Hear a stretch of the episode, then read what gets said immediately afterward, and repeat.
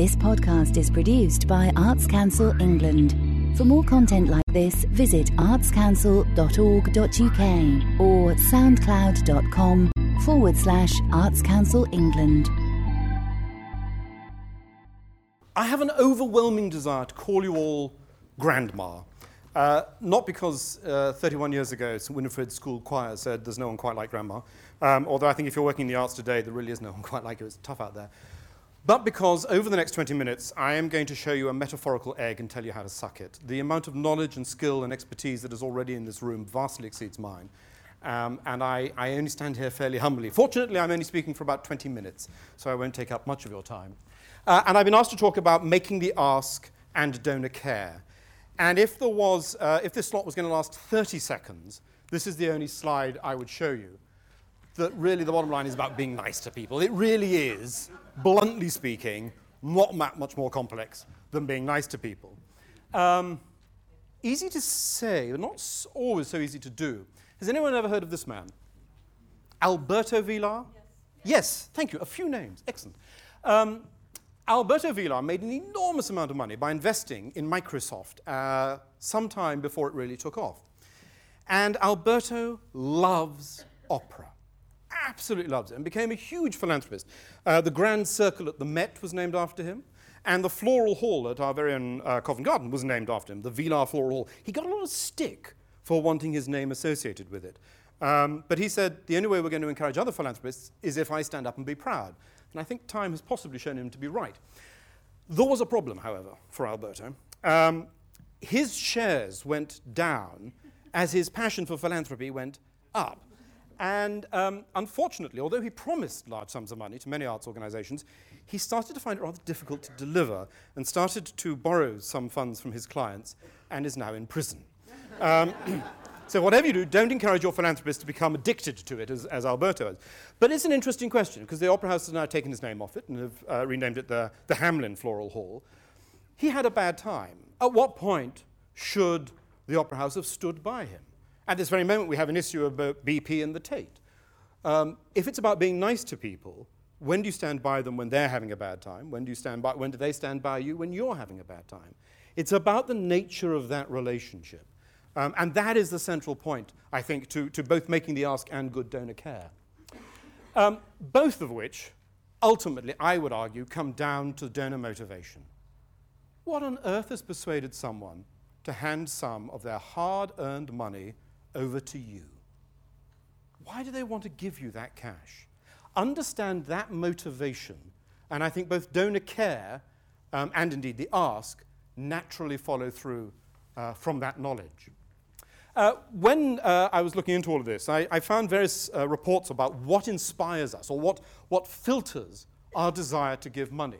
Um, and apparently, according to psychologists, there are four things that go through our brains when someone asks us to give money. The first one is the extrinsic factors. Who are they? Who are they? Their, their age, their gender, um, their religion. The next ones are the intrinsic factors. What do they think about? Amongst those is guilt which is a thing the vast majority of the charity sector whack with a massive great hammer to get people to give them money. Um, when I was at the Young Vic, the uh, Amnesty were running a campaign with, frankly, a picture of a dead seal on an envelope and, and a banner headline that Morsi said, You've done this by not giving us money. Um, and I wanted to produce a similar envelope at the Young Vic with a whole bunch of out of work actors on the cover and saying, You've done this by not giving us money. I don't think it would have worked. Guilt is an incredibly hard trigger for the arts to use. The next one, though, is what links them to the cause, the fit with self, which is, I think, the key area that the arts do use. The vast majority of people who are going to give you money have already walked through your doors. It's not as if there's some world out there of rich people who've never heard you've existed who's suddenly going to throw money at you. Your donors already know you. And that is where the fit with self becomes very important. And then finally, the ask. How are they asked? Which we'll come back to in a second.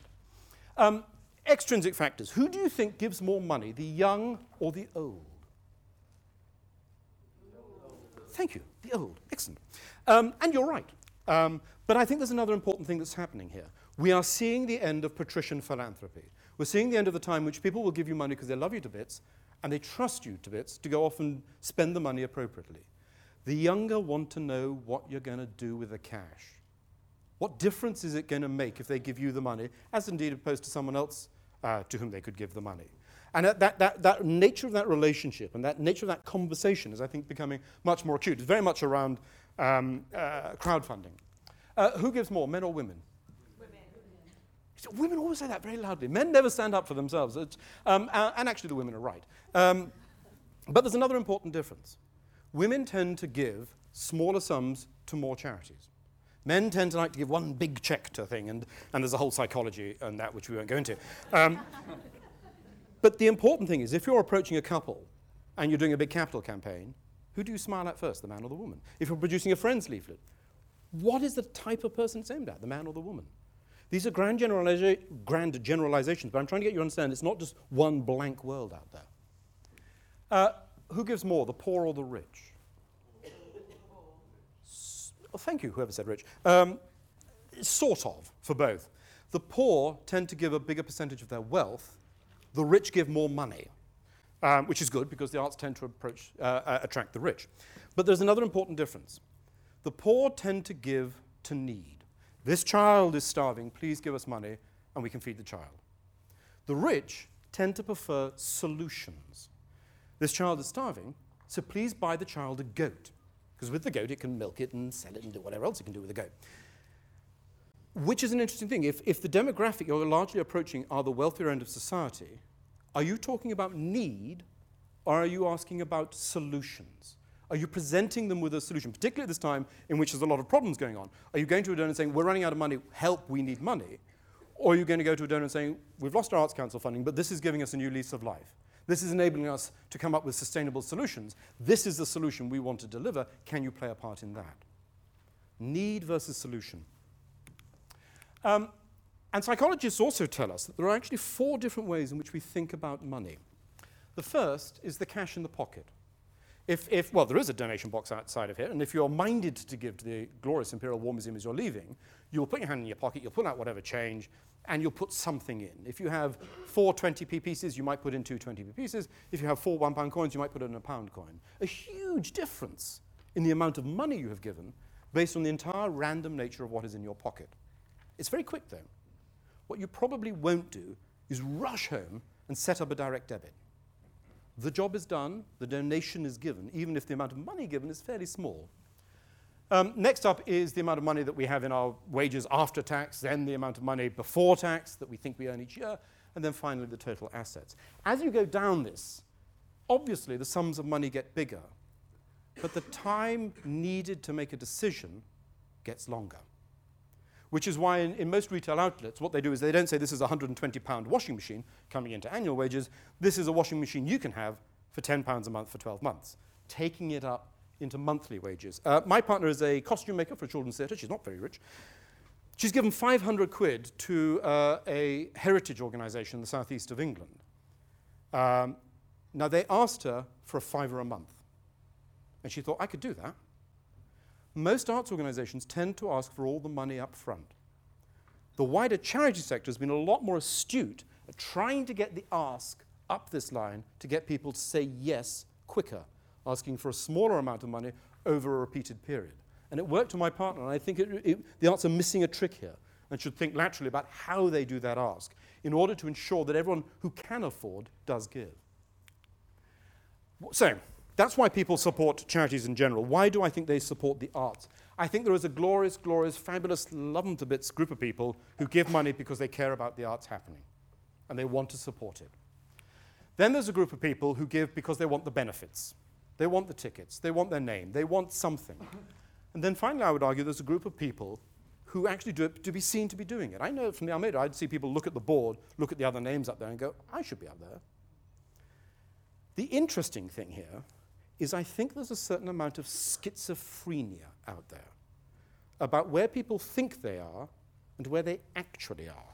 Um, I'll give you an example. I am uh, a huge fan of an American artist called Edward Gorey. And they, when he died, they've turned his house into a museum. And I was on some mailing list, so I got a letter saying, would you be, give some money so we can turn his house into a museum?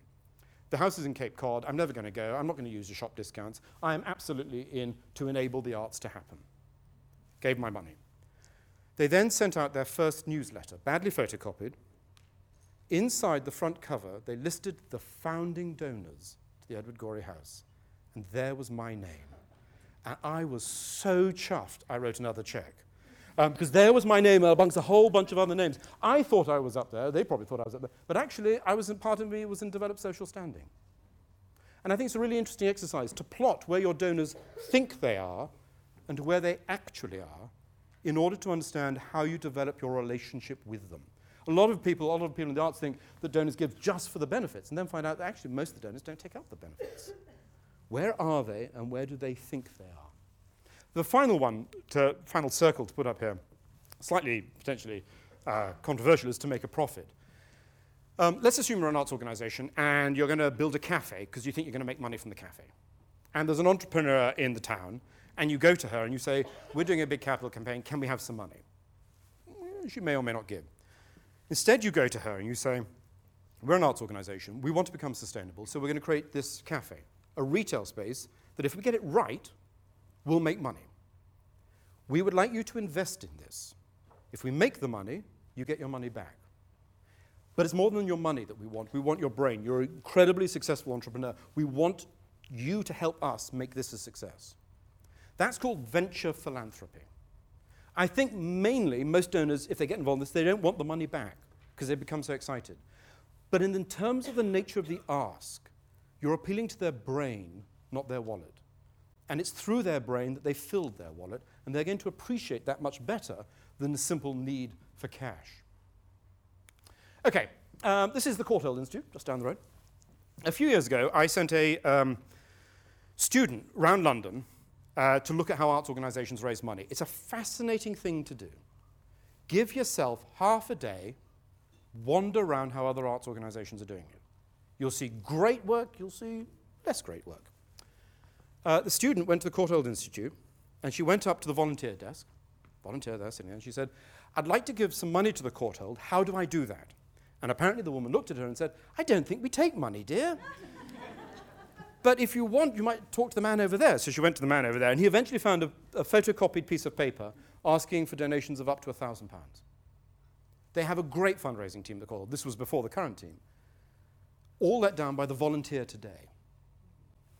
Um, uh, when I was at the Almeida, I, um, I ran a focus group on our donors, and the same people, frankly, in London give to the Almeida, give to the National, give to wherever we were having this focus group, and someone mentioned something at the National Theatre. The National Theatre, I don't know if they still do it, at that point had something called celebrities. You got a cup of tea, a scone, and Judi Dench. That was lovely. And someone in our focus group said, You know those celebrities at the National Theatre? Those scones, they're always stale. And oh my God, it opened floodgate. They all started talking about the stale scones at the National Theatre. These were the things that were irking them about the National. And I wouldn't be surprised if some people stopped giving because of the stale scones. So the, the, my first question to you is where are your stale scones? what is it that you're doing that's upsetting people? It could be an uncomfortable seat. It could be the fact that you don't have a coat rack. What is irking them about your organization? You need to know what that is because it's stopping people. Um, a few years ago, we sent, unsolicited, 20 checks of 50 quid each to a group of museums in the West Midlands. This was part of something we were doing with the MLA. This is how they responded 20% wrote a thank you letter within the first week, which is absolutely brilliant. Another 30% took up to two weeks. So at least half of them had written in those crucial two first weeks. I think after two weeks, things start going wrong in terms of sending out a thank you letter. 25% started to get it wrong and 5% never even managed to send a thank you letter. But the really bizarre thing, these were, a number of these were council owned. 20% had to write back and say, hey, you've made the check out to the museum. Unfortunately, we're council owned, so you're going to have to cancel that and send us another check to the name of the council. Which doesn't make it easy to give. People don't want to write checks to councils. Um, but some other things from this exercise. Only a third included a gift aid form. So two thirds were missing out on 25% money only 53% assigned it to a specific gift. We talked about solutions. Even with an unsolicited check, you can attach it to a solution by attaching it to a specific outcome, in giving the donor a sense that their money is achieving something. 20, only 20% wanted to keep in touch with the donor. Only 20%. An unsolicited gift, 50 quid through the door, and 80% said, yeah, fine, whatever. We won't send you anything. We won't let you know what we're doing. Um, 6% offered to public knowledge, and 6% went back saying, well, why did you become an annual donor to us? Be nice to people. It sounds very simple, but it's amazing how often it doesn't work. Um, the ask. Uh, it, the, the key bit in this, I would say, a good ask needs to be clear, specific, immediate, unambiguous, and easy to follow through with a gift. Um, a few years ago, I was at an event at the Natural History Museum. In the basement of the Natural History Museum, there's a sort of cellar room with tanks full of formaldehyde and fish. And we met the fish man at the Natural History Museum. We were sort of shunted down into groups to meet the fish man. And he took a lid off one of the tanks, and he looked into the tank, and he started to explain the story of the fish. And he was one of God's great communicators. After about 10 minutes, we loved him. We, he was showing us a world we had no idea about. And if at the end of that there'd been someone around the corner saying the fishman needs another 10 tanks, we're trying to raise money tonight for them, they would have easily surpassed the target. Who are your fishmen? who are the people that are going to be able to communicate about your organization? It could be the artistic director. I've also heard of a, a story in which a group of um, donors were taken around a theater. They met the guy that lifts the scenery. He needed a machine. By the end of the tour, a donor had written a check for him to buy the machine. Where are your stale scones and who are your fishmen? Um, having asked, say thank you. Say thank you again and again and again and again and again. Um, Oh, I, oh, I should go back one. Uh, I, I, was told a story a couple of years ago in Belfast, a huge, great um, uh, capital appeal. Building was about to open. Big donors, big event, all coming together. Man on the stage saying, This really wouldn't have been possible without. And looked at the lady in the audience who'd given the biggest check. And he looked at her and he said, I'm so sorry, I've forgotten your name. it happens. If you're not the person saying thank you, make sure the person who is saying thank you has the names. Take them through the pronunciation, take them through everything. Um, apparently, she just rolled her eyes. Um, and ultimately, this is about relationship development. All good fundraising is about relationship development. Um, all good fundraising is about understanding that it's about them and it's not about you, but it's about relationship development, making them a part of the family, giving them the good news, giving them the bad news, showing them things that the ordinary public don't get to see.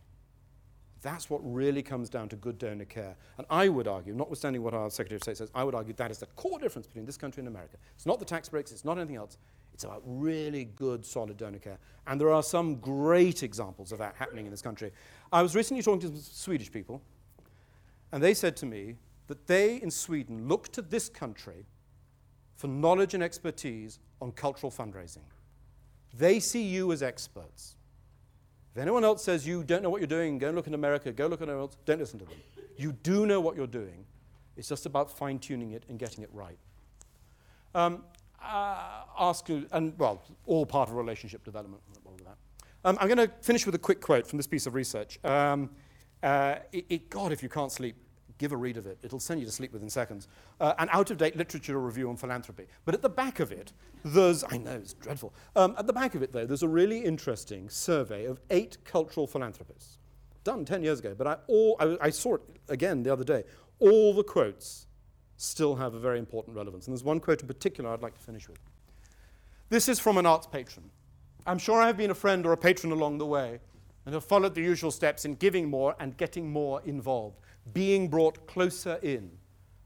But this seemed a natural development, and I didn't feel imposed upon at any point. Sometimes I think this was achieved through professionalism, sometimes exactly the opposite. Sometimes the staff seemed quite amateur. But charming and well meaning and passionate. And that gets the same result. And if there is one word I have seen time and again around philanthropy, it is passion. This is about finding the astonishing passion that you have for your organizations and going out there and finding people who can share that passion and getting the fire in your eyes to be the fire in their eyes and then making sure there's nothing left in their wallet as they walk away. Um, it, it, it, it's all there. Um, thank you very much for listening. We are now going to have a little exercise, and, and there's some sheets in front, and you have to work out what on earth is there any relevance in what I've just said that has any relevance to your organization? But thank you very much for listening to me. This podcast is produced by Arts Council England. For more content like this, visit artscouncil.org.uk or soundcloud.com forward slash Arts Council England.